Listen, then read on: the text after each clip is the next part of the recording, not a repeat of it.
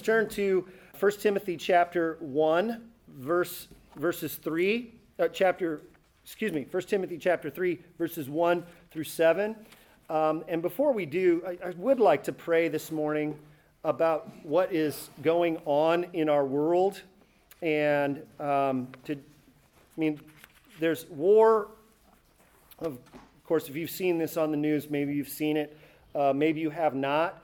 Uh, but if you've seen some of the images of Hamas and um, uh, invading Israel, who has seen some of the, the stuff that's on the news? Yeah. And so, pretty horrible, horrific stuff, and it's going to escalate, I am sure. And so, let's just pray. There are people like Christian uh, tourist groups that are over there now. Somewhere had, uh, Paul was telling me that somebody was on their way to Israel, landed in Turkey, and when the news that war had broken out and, and actually had to the whole group canceled the trip and, and had to fly back. So a whole bunch of uh, things in disarray.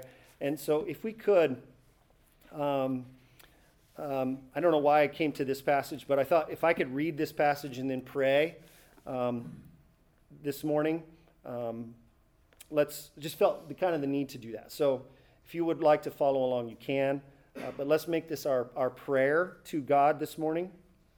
Psalm 73. Truly, God is good to Israel, to those who are pure in heart. But as for me, my feet had almost stumbled, my steps had nearly slipped. For I was envious of the arrogant when I saw the prosperity of the wicked. For they have no pangs until death. Their bodies are fat and sleek. They are not in trouble as others are. They are not stricken like the rest of mankind. Therefore, pride is their necklace. Violence covers them as a garment. Their eyes swell out through fatness. Their hearts overflow with follies. They scoff and speak with malice. Loftily, they threaten oppression. They set their mouths against the heavens, and their tongue struts through the earth. Therefore, his people turn back to them and find no fault in them. And they say, How can God know? Is there knowledge of the Most High? Behold, these are the wicked Always at ease, they increase in riches, all in vain. Have I kept my heart clean and washed my hands in innocence? For all the day long I have been stricken and rebuked every morning. If I had said, I will speak thus, I would have betrayed the generation of your children. But when I thought how to understand this, it seemed to me a wearisome task until I went into the sanctuary of God and I discerned their end. Truly, you set them in slippery places. You make them fall to ruin. How they are destroyed in a moment, swept away utterly by terrors, like a dream when one awakes. O Lord, when you rouse yourself, you despise them as phantoms. My, when my soul was embittered, when I was pricked in heart, I was brutish and ignorant. I was like a beast toward you. Nevertheless, I am continually with you. You hold my right hand. You guide me in your counsel, and afterwards you will receive me to glory. Whom, I, whom have I in heaven but you? And there is nothing on earth that I desire besides you. My flesh and my heart may fail, but God is the strength of my heart and my portion forever. For, for behold, those who are far from you shall perish. You put an end to everyone who is unfaithful to you. But for me it is good to be near God. I have made the Lord God my refuge, that I may tell of your works. It's the reading of God's word. We say, Thanks be to God. And let's pray. Indeed, our gracious Heavenly Father, there is uh, much turmoil in our world. Uh, and it's uh, heartbreaking to see the evil and the wickedness that seems to grow every day, and even more so to see the violence that is perpetrated um, uh, against the, uh, the people of Israel uh, right now. And so, Lord God, we would pray for you to bring a swift end to hostilities, that you would bring peace, that you would comfort the mourning that you would bring healing. Um, but even more above all of those things, that, that you would be exalted through the person of your Son, Jesus Christ, who is the only hope in this world, the only hope uh, of, of, for anything, and our only comfort in anything, whether it be life or death. So we pray for the evil perpetrators here that they would, uh, if they do not repent, that they would be met with justice. We pray that those who are experiencing uh, heartache and, and tragedy, that this, that we be reminded of, of Jesus' words in, in uh, Luke chapter 13, um, that this is a, a foretaste of the judgment that comes in the future to those who do not know your Son, Jesus Christ, as their Savior. So we pray that even in the midst of all of this, that in the most difficult of times, that you would, that you would display your glory, that Jesus Christ would be exalted, that many would see and turn to Him, and that they would be saved. So, God, we'd ask uh, that you do intervene, and we trust in you. We know that, that the wicked do not flourish, that they will not ultimately succeed, that we, when we gaze upon uh, where Christ is seated at your right hand and where we will dwell with, when we will dwell with him forever, we know what the end of the wicked will be. And so help us to stay focused on the author and perfecter of our faith who has gone before us. And Lord, we'd ask that you would hear our prayers, which we pray in Christ's name. And all God's people said, Amen. 1 Timothy chapter 3, verses 1 through 3. The saying is trustworthy. If anyone aspires to the office of overseer, he desires a noble task. Therefore, an overseer must be above reproach, the husband of one wife, sober minded, self controlled, respectable, hospitable, able to teach, not a drunkard, not violent, but gentle, not quarrelsome, not a lover of money. He must manage his own household well, with all dignity, keeping his children submissive. For if someone does not know how to manage his own household, how will he care for God's church? He must not be a recent convert, or he may become puffed up with conceit and fall into the condemnation of the devil. Moreover, he must be well thought of by outsiders, so that he may not fall into disgrace, into a snare of the devil. And this is a reading of God's word. And we say, Thanks be to God. So, um, as we begin this, uh, this morning, just kind of a recap, this is the same passage that we uh, dealt with last week, 1 Timothy chapter 3. And remember, 1 Timothy is, is part of what are often called the pastoral epistles. And, and I said that's an unfortunate name because there's so much more in here than just instructions for how uh, pastors should be or how the church should be governed and structured. But this is one of the passages that lead to why it's, why it's often called the pastoral epistles, because here the Apostle Paul is giving instructions to Timothy on how to bring order to the church there, and he talks about the leaders. And so last week we looked at the different titles for um, one of the two major offices in the church, the two only offices in the church and we looked at the office uh, of overseer or elder. We saw the word elder, and we saw presbyteros. We saw uh, overseer, episkopos, and we saw pastor or shepherd, um, and the other related terms and metaphors for that, like sheep and flock. Um, and all of those we, we saw last week are synonyms.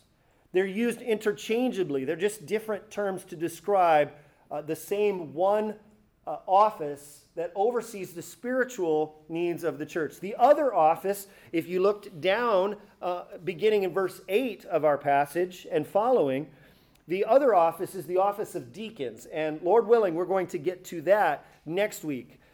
But last week we saw, we kind of broke this up into parts. We wanted to understand what an elder, uh, what an elder, overseer, or shepherd does. we saw that last week. This morning I want to speak to what a, a potential candidate for elder should be. Last week, we kind of laid the scriptural foundation for biblical eldership. Um, that was assumed by Paul and understood by Timothy. We kind of read between the lines on the office of elder. Um, and what today we're going to be looking at what an elder um, needs to be. We're dealing with the qualifications as presented in this passage, and we might look at uh, Titus chapter 1 has a similar passage, but we're, our, our focus today will be on um, 1 Timothy chapter 3, beginning in verse 1. He begins, The saying is trustworthy, and if anyone aspires to the office of overseer, okay, we saw that overseer and elder and pastor are all the same office. Now let's look at the first qualification in verse 2. And, and I'm going to just kind of run through these in bullet fashion, and then we'll, we'll end with a couple of, uh, two kind of points for us to think about. First one is above reproach. And I would say that this is kind of the overarching term for all of them. This is kind of the head on which all of these other uh, qualifications are um, uh, uh, hang from. The main qualification, and you see the same one if you were to flip to, to, uh, to Titus chapter 1, verse 6, begins the same way above re- reproach or blameless. This is describing a person who, who cannot be criticized. Now, it doesn't mean that they're you know, that nobody can criticize him. It's saying, no, that there's, there's no substance there if there was a criticism. Does not mean that an elder or overseer must be free from sin, but that the emphasis here is on uh, the type of uh, reputation that this person has would be actually be a credit to the church and not a harm to the church. So above reproach. The second qualification is, in verse 2, the husband of one wife. And in the Greek, it literally reads um, the man of one woman, or a one woman man. Three Greek terms one woman or wife, man. And so there's several different ways that this is uh, to be understood. So I want to kind of look at this one a little bit because there you depending on what you might read, there's different interpretation of what does this mean, the husband of one wife or uh, a one woman man.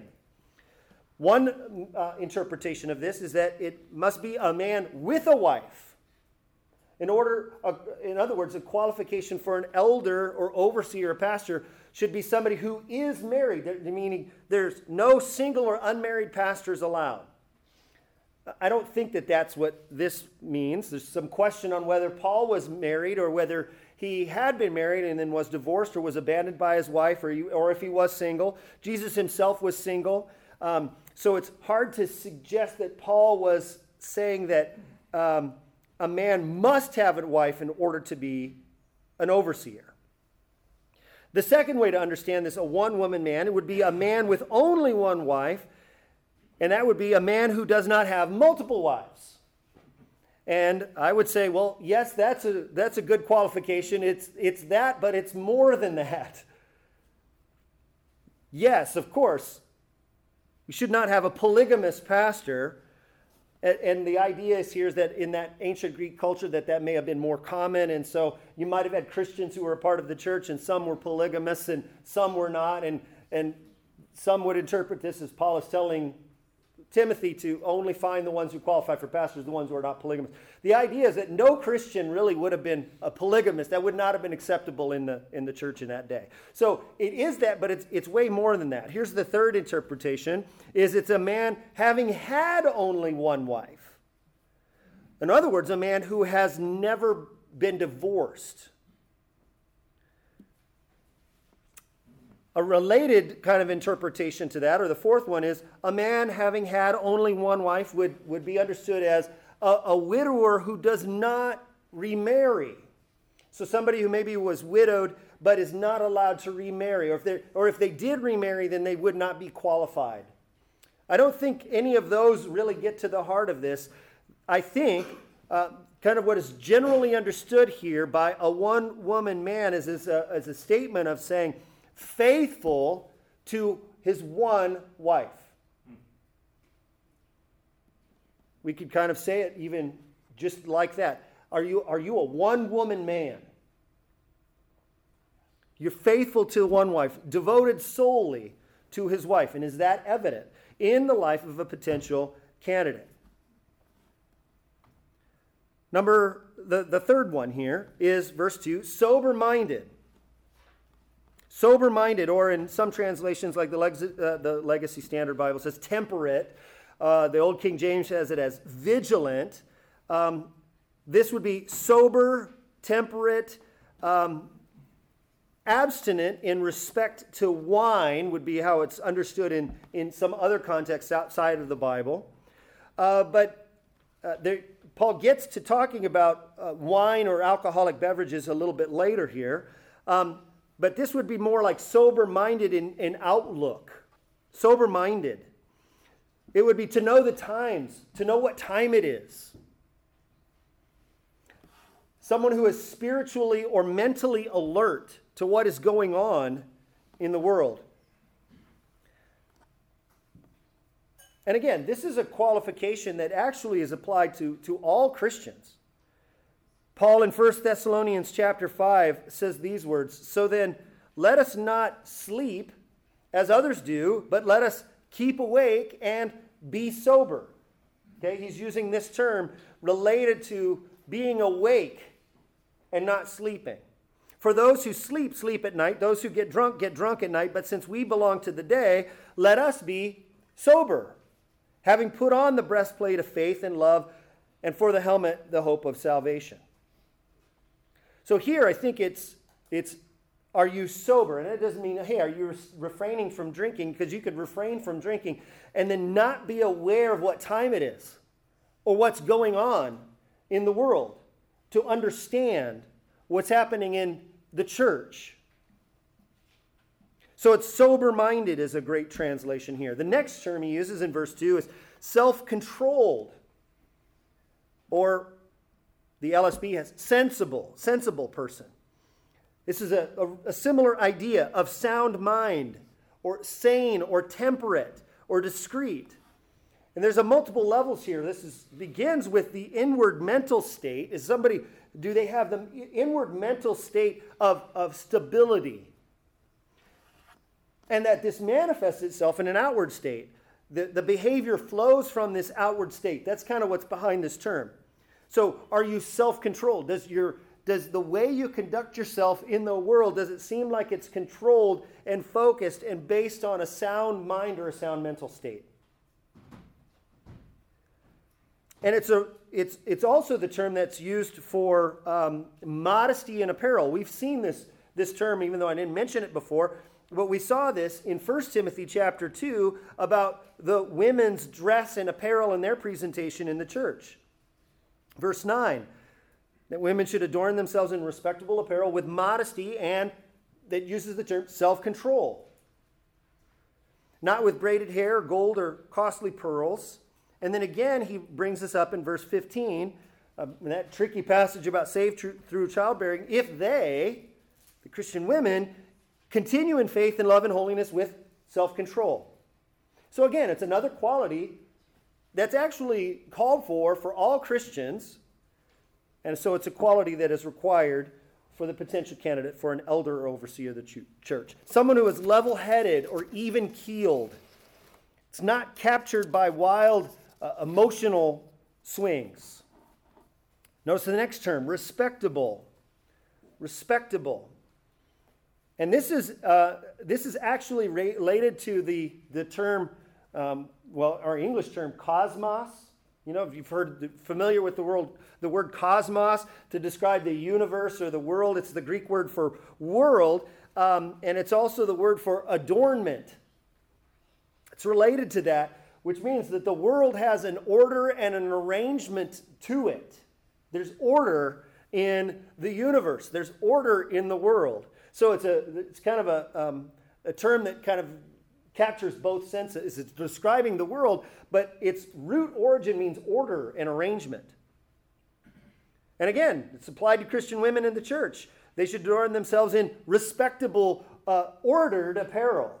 It's the same word. So, is this potential elder, overseer, shepherd is, is he put together? And I'm not saying like in his clothing or anything. Does he have his life in order?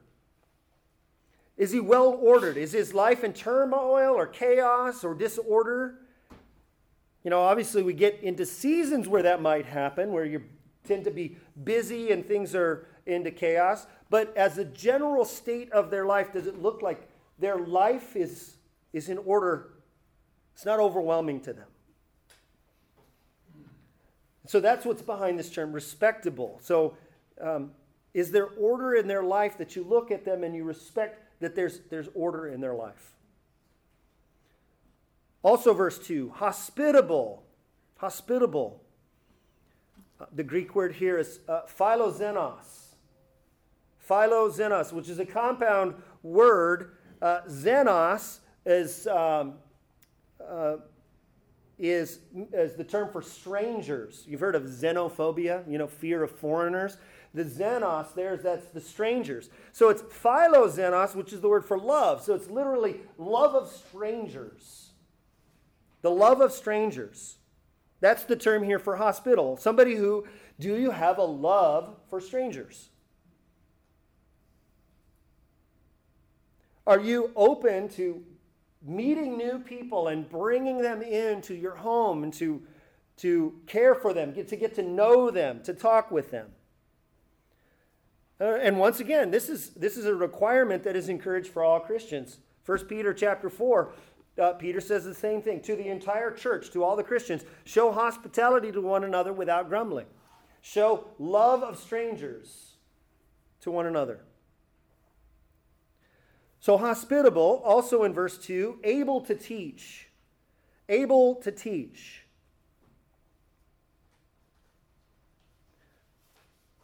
Somebody who is um, uh, didactikos is the Greek word there. Able or skillful in instructing.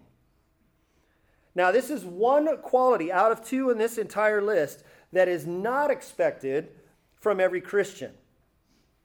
Okay? Not every Christian is expected to be able to, to teach uh, to teach the faith. And At some level, every Christian should be able to, to give a reason for the hope that is, that is in them. Every Christian should be able to explain the gospel to somebody else, the good news to somebody else. Uh, but in terms of instruction in the faith, the, the, one of the criteria that has to be for, for all overseers of the church is are they able to teach? Now, this does not necessarily mean that every uh, elder or overseer in the church is the primary teacher or preacher. That would be a wonderful thing. But that's not uh, necessarily the case. You could teach in lots of different ways. You could hold fast to the doctrine of the Christian faith and encourage somebody in it in multiple different ways. You can help to oversee the doctrine of the church in multiple ways uh, apart from just preaching or teaching like we typically see on a Sunday morning. Diversity among the elders is good. Some are better at some things. Some are better at administration. Some are better at soul care. And some uh, are, are, have their strengths of preaching and, and teaching. Not all need to be able to do that, but all need to be able to understand and hold with conviction and to be able to give instruction in the essential Christian doctrine, doctrines without uh, hesitation or mental reservation, and must not teach anything to the contrary. Titus chapter 1, verse 9. We saw this last week. Gives a similar thing in their, his list of qualifications there. Able to give instruction in sound doctrine and rebuke those who contradict it. That's verse 2. Let's move now to verse 3. Not a drunkard. Not a drunkard. Or not addicted to wine. Uh, or the NIV has uh, not given to drunkenness. Or another translation has as an excessive drinker. Okay, this is a term uh, not so not only pertaining to its use, but also its misuse and its overuse and its abuse. Can, can you have a drink on an occasion? Yes, that's totally fine. Teetotaling is not the standard for spiritual maturity. Paul, a little bit later, gives instructions to Timothy to quit drinking just water, drink a little wine for your stomach. There's, there's a medicinal purpose to it. The problem is, do you drink every day? That crosses the line. The term, it's, it's interesting that the term does not mean intoxication. It means excessive drinking. So, in other words, it means if, if, well, I can handle my liquor, doesn't matter. Do you do it too much? Can you still drive your tractor after however many drinks? Yeah, look, I do just fine. That doesn't matter. Does, are you drinking excessively? That's what this term is about. It's about its, it's not just about its use, but its misuse, overuse, and abuse. I heard one person say one time if your male accountability partners are Jack, Jim, and Jose, then you're not qualified. I thought that was pretty good. For those, the uninitiated, that's Jack Daniels, Jim Beam, and Jose Cuervo. Now some people get it. Okay. My daughter was the last to get it. That's a good sign.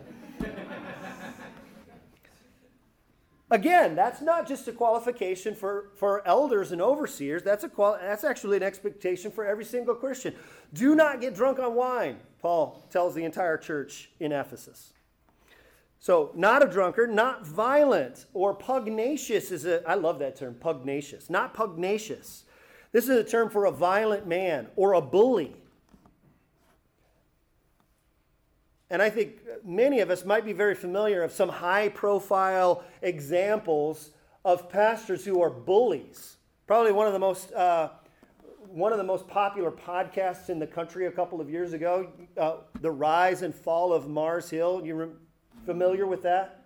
Maybe two or three years ago, um, which was an expose behind uh, Mark Driscoll. Some of you might be familiar with that name, uh, in his church at Mars Hill in Seattle, not the one here locally um, and was eventually lost his pastorate because uh, he was pugnacious. He was a bully.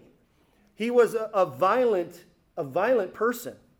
Similarly, uh, the name James MacDonald. does that sound uh, familiar to any of you? James MacDonald was uh, pastor and founder of uh, the Harvest churches that were all over the Chicagoland area, and actually even in Michigan. You go to Grand Haven, there's one of the Harvest campuses there.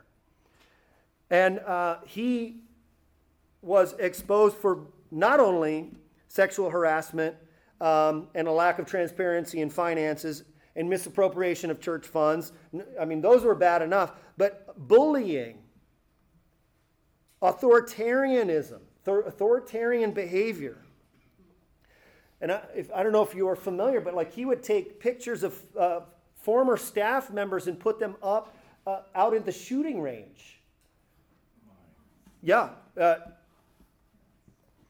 and I, uh, so James MacDonald, and I, I, I got to tell this story. I shared this a couple of times with some people in private. Uh, but I used to be at a Chicago area church. So it was in the area. You know, we, we had Willow Creek Community Church not very far away. And then um, James MacDonald's Harvest Churches were not very far away. And the pastor of the church that I was at had actually taken courses with James MacDonald at um, Trinity TEDS, Trinity Evangelical Divinity School. And I'll never forget this. You ever have these, these moments where somebody says something and it just sticks with you? It just sticks with you. We are at a luncheon uh, with all of us at, at the church, and we're talking about, you know, we're strategizing about various things. And, and somebody had mentioned, well, why don't you kind of reach out to James MacDonald and see what he's doing? And I'll never forget, the, the pastor kind of winced a little and then very polite, kind of bit his tongue, and he goes, Yeah, um, and he says this quote, I don't think it will end well for that guy. yeah, this was in 2000, this was the year 2000. And it was one of those that's kind of an oddball statement, you know, and you're like, oh, that was weird. And then every time I, w- I would be at a conference and James MacDonald would be a speaker, and I, that thought came, I remember when that pastor said, I don't think it's going to end well for that guy. Last week I said that pastors need to uh, feed the sheep and shoot the wolves. You know, a pastor has to fight when fighting is warranted. A pastor, that's just part of the calling. And, and sometimes, you know, it can look harsh. It, it can, sometimes can look like the pastor might be shooting a sheep um, when it's a sheep dressed, you know, it's a wolf dressed in sheep's clothing. So some, from the outside, if you don't understand, it's, it can look like that from some time. I understand that.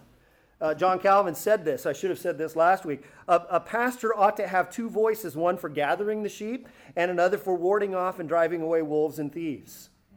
And the scripture supplies him with both. Okay? So there's, there's times where pastors have to, they have to fight, they have to be fierce, um, but you can't be a bully. And I see some pastor guys, they're pastor guys online that I would probably see, uh, you know, boy, we would be eye to eye with theologically.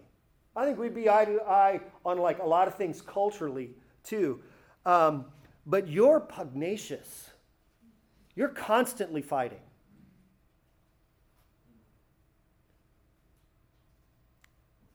The shepherd and overseer cannot be violent or pugnacious, can't be a bully. In contrast, verse 3, he has to be gentle or considerate. This is the, basically the opposite of violent or pugnacious. And again, this is, a, this is a qualification that is given for every Christian. This is just the calling for every Christian. Titus chapter 3, he tells the, all uh, Paul's telling Titus uh, to remind them, all of the believers in the church, to be submissive to rulers and authorities, to be obedient, to be ready for every good work, to speak evil of no one, to avoid quarreling, and to be gentle and show perfect courtesy toward, toward all people. Or in Philippians chapter 4, let your reasonably, reasonableness be known to everyone. It's the same term that's used here for gentle. Let your gentility be known to everyone. And of course, Christ is our example in this.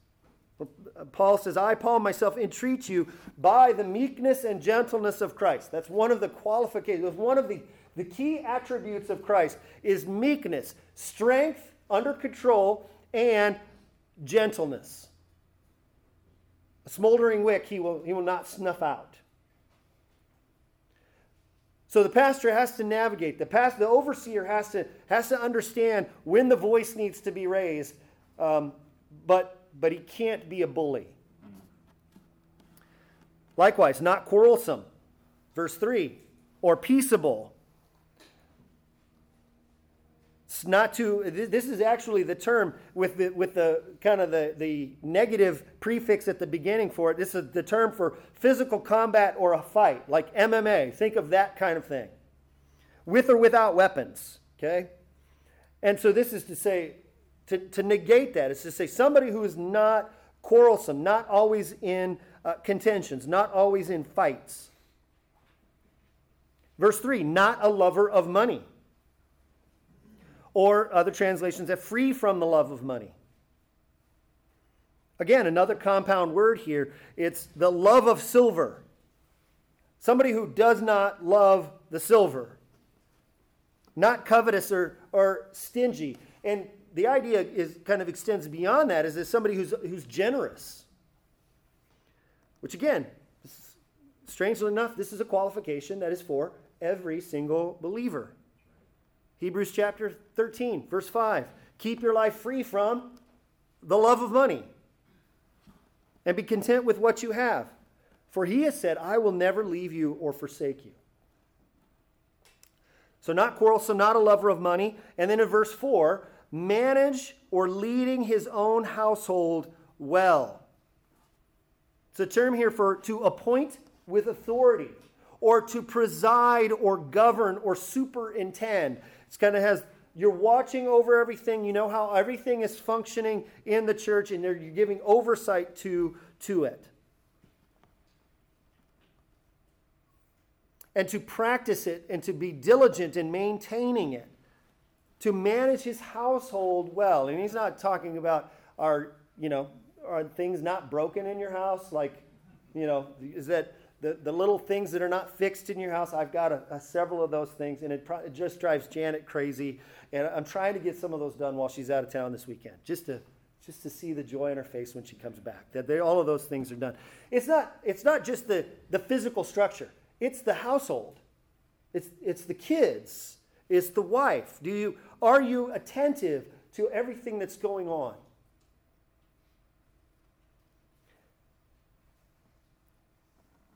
And he gives the reason here. He gives one of the, the first rationale for this in verse 5. For if someone does not know how to manage his own household, how can he manage the church of God? I believe it was John Calvin who described the Christian home as a church in miniature. Uh, or the Puritan William Perkins said that the family is a little church. Another Puritan, William, um, William Gouge, said that uh, the household is the seminary of the church and the commonwealth. Richard Baxter said the family is a church, a society of Christians combined for the better worshiping and serving of God. Even going back further, it was Augustine who said, What the preacher is in the pulpit, the same the Christian householder is in his house. The family then is the most, the family really is the most important institution in society. It's the first one God creates. It's the most important institution. And in a sense, the gathering together of the church, which is described as it's the family of God, it's just a, it's an expansion of that. I think if it was Calvin or whoever said it, that the, that the home is actually the church in minister, miniature is right on.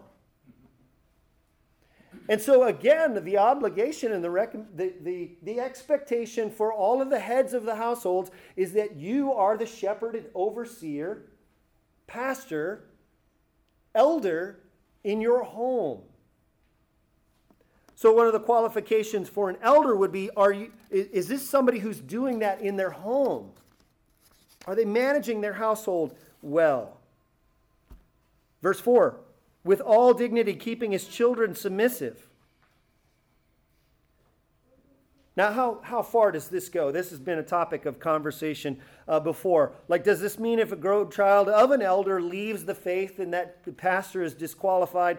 Um, it's tragic to see, um, you know, famous preacher like John Piper and his son Abraham, who is all over, was it Instagram, TikTok, or I don't know what it is but is just vehement, blasphemous critic of Christianity. It's just heartbreaking.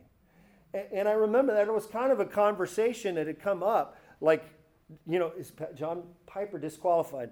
I, I would, I would pump the brakes on that and say, no, you know, each person is responsible. When they're a grown adult, I think he's talking about do, do, the, do the children in your household, does it look like they are under control? Because if they're out of control, then as smaller children, then you've, then you've got a problem. That person really, can that person be trusted to help bring control over the, the sheep? So that's the first, ex- the, the first one with a rationale. For if someone does not know how to manage his own household, how can he manage the church of God? Titus chapter 1, verse 7 has a similar statement. As God's steward, he says. It's a manager and a trustee. Is, uh, it, and again, that's another compound word that stands for house law, oikonomos. House law. Is this somebody who's, who's overseeing the laws in the house? God's steward. It's where we get the word economics. So, managing your household and managing your children. Managing your household means also not loving money. It's stewarding the good things that God has given you and stewarding them well. Verse 6, not a recent convert. I said that there were two qualifications that, um, basically, two qualifications in this list that are only two that are not expected for every single Christian. Uh, the first one was not able to teach. We saw that one. This one is uh, not a recent convert or a new convert, right? Because um, this can't apply to all Christians because some Christians, not every Christian is a new convert. Some are old, some have been a Christian for a long time. The Greek uh, word here is um, uh, neophytos.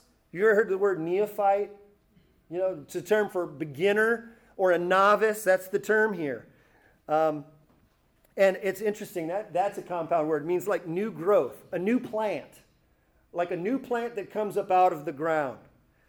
Um, and I, as reading that and studying that, it just reminds me of every sp- every spring. There's a spot in our house where it gets a lot of nice. When the sun shines, it gets really warm right there, and it's the first place that the tulips come up. And Janet, she's got like an eagle eye for this kind of stuff. She sees those little nubs coming out of the ground and they're soft and kind of furry, and she likes to pet them, you know, and it's just kind of cute to see, you know, it early late February, even sometimes early March. She's like, "Oh, look at these," and then we'll pet them. And that's the term. That's the pic- the picture I get. Those little furry nubs coming out of the ground.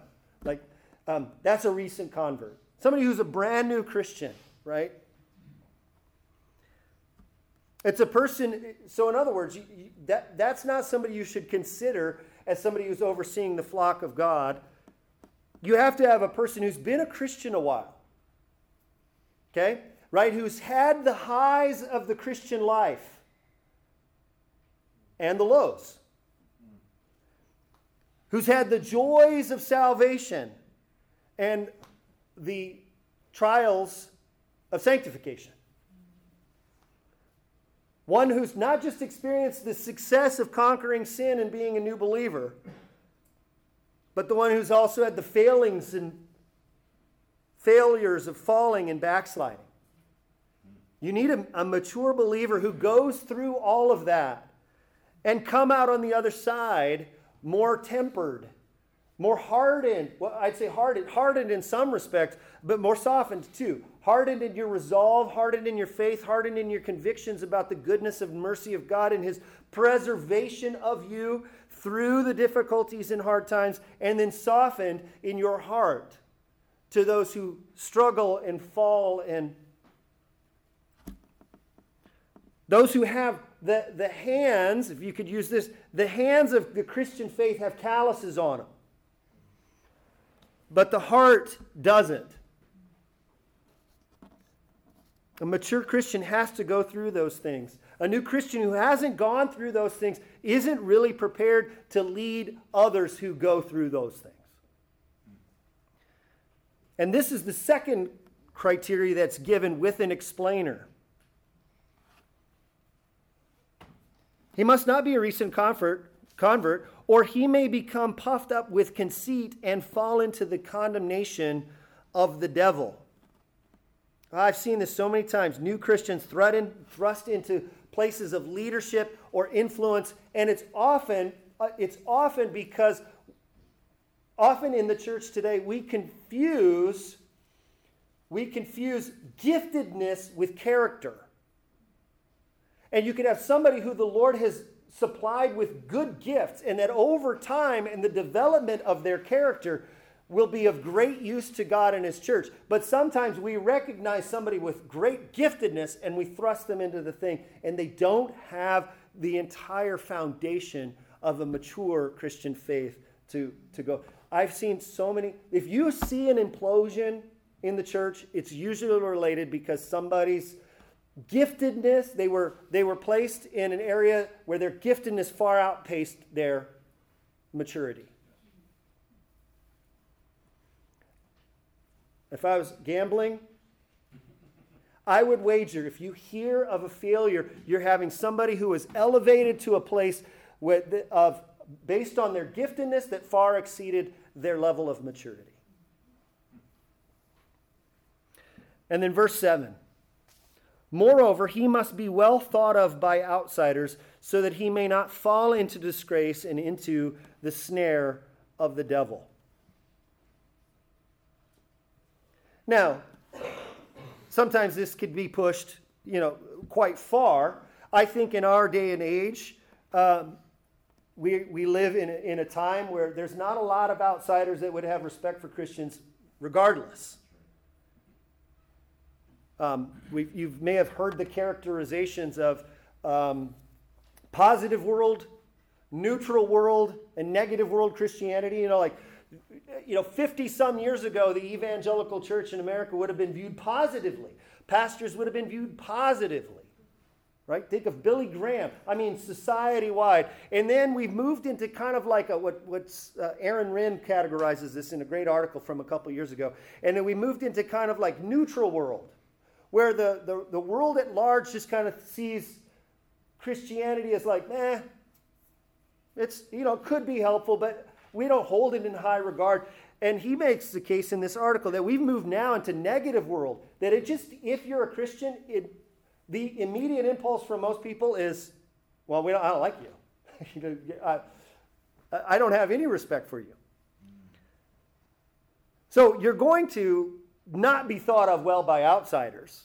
And so don't fall into the trap of trying to be thought well of outsiders by accommodating your beliefs or, you know, changing, you know, softening your stance on certain things and those kinds of things. Let's let's be let's change our view or let's moderate our view on sexual ethics, for instance.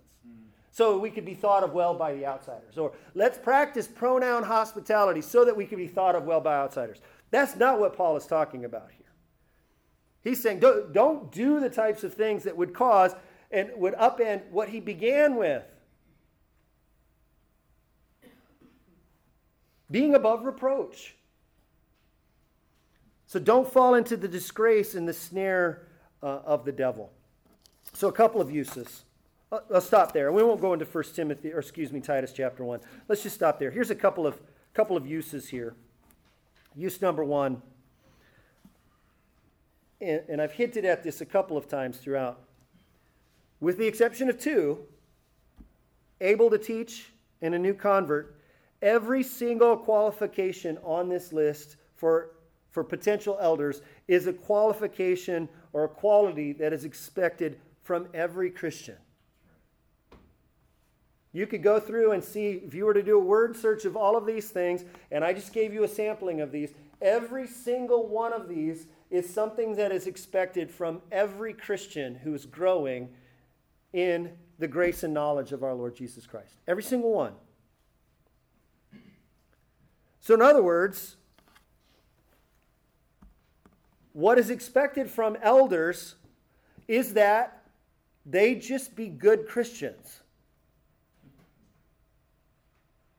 Not super Christians, not uber Christians. That's just that we be good Christians. So when you're looking, we kind of got into the weeds about every one of these, but you're kind of supposed to read this as a whole. Just here, is this somebody who matches that fits this description? You know, it's not like the 23 things and you go, boy, this person is totally ruled out because of, of one thing here. No, you're supposed to get a holistic picture of all of them. And you're basically, hey, do, do they demonstrate that they are genuinely converted of the Lord and are growing in the faith? Right? If you're looking for super Christians, you run the temptation of doing because you're, you're, what, what, your, what your framework for super Christian might be based on giftedness. And then you run into that whole problem I just talked about. You're looking for maturity. You're looking for somebody who just is a mature Christian. Uh, one of the commentators, as I was reading this week, says this, okay? Now, and then see if this doesn't challenge, when you think of elders and you think of elder qualifications, that this doesn't challenge your preconceived ideas a little bit. It says this quote, It is surprising that the required standards do not lead us to suppose that the usual aspirant for office was of a particularly high quality. Let me say that again. It's surprising that the required standards do not lead us to suppose that the elder is of a particular high quality. It's basically saying, hey, what you're to look for is this, this is a picture of an average Christian. I thought that was pretty interesting. Since no exceptional virtues are demanded, there's nothing exceptional about these. So, elders and overseers are not super Christians necessarily, just those who've demonstrated in their life and their reputation that they are genuinely Christ's. There's a demonstration that the Holy Spirit really is producing fruit in them. Fundamentally, an elder is just a mature Christian. To which the church can say, yes, among us, that, that would, this person is, is an example of somebody that we could trust to lead, to lead the church. And here's use uh, number two. Going back to verse 1. The apostle says that this is a noble task. A noble task. And I was like, ooh, noble. Nobility. Sounds cool. And so let me go, go into the Greek. And then I'm reading it into the Greek, and it's like Uh, good work. That's what it is. It's a good work. If I could, you know, say what Paul is saying there, if anybody really wants to this job, it's good work. Which kind of sounds like, you know, like it's good work if you could get it, you know, kind of thing. Uh, noble task makes it sound far more glamorous, far nicer. Paul's just saying it's good work. You know, it's hard work, uh, but it's good work. And it reminds me, I've seen this floating around before, the, the, uh, the newspaper ad for um, Sir Henry Shackleton, Ernest Shackleton. Have you've seen what I'm talking about, right? Uh, and I'm not sure if this is fictitious or not. Henry uh, Ernest Shackleton was a real person, uh, but and he was a, a, an explorer, and he would do explorations in Antarctica uh, numerous years ago. And he had a disaster, in his ship, you know, uh, got stuck in the ice, and then so they survived by them camping on the ice for I don't know how long until it, uh, but they couldn't move, so they had to wait for the ice to melt. And then they did their inflatable boats, and then they went 720 nautical miles away to get saved, right? So, as the story goes, apparently the, the story goes is that he put a newspaper ad out that said this quote: "Wanted men wanted for hazardous journey, low wages, bitter cold, long hours of complete darkness, safe return doubtful." honor and recognition in event of success. And I, I, like that because I think that that describes fairly well, uh, most of the cases, uh, the pastoral job, especially in Michigan. Bitter cold, long hours of complete darkness. Safe return doubtful, right? Um, but honor and recognition in event of success. Um, I think that there's some truth I think there's a lot of truth to that. This is, it is a noble task, but the nobility doesn't come from the position or the status, okay? Um, and I, I know this, and I, I, in, in my heart when I was young, and you're, you're just enthusiastic to serve the Lord and go into ministry and stuff. And uh, sometimes it's like the perks, or what you, you know, think I could go study, I could have books, and all of those things. And don't get me wrong, those are, those are great. Um, but but it's it's not noble. It's just work, but it's good work.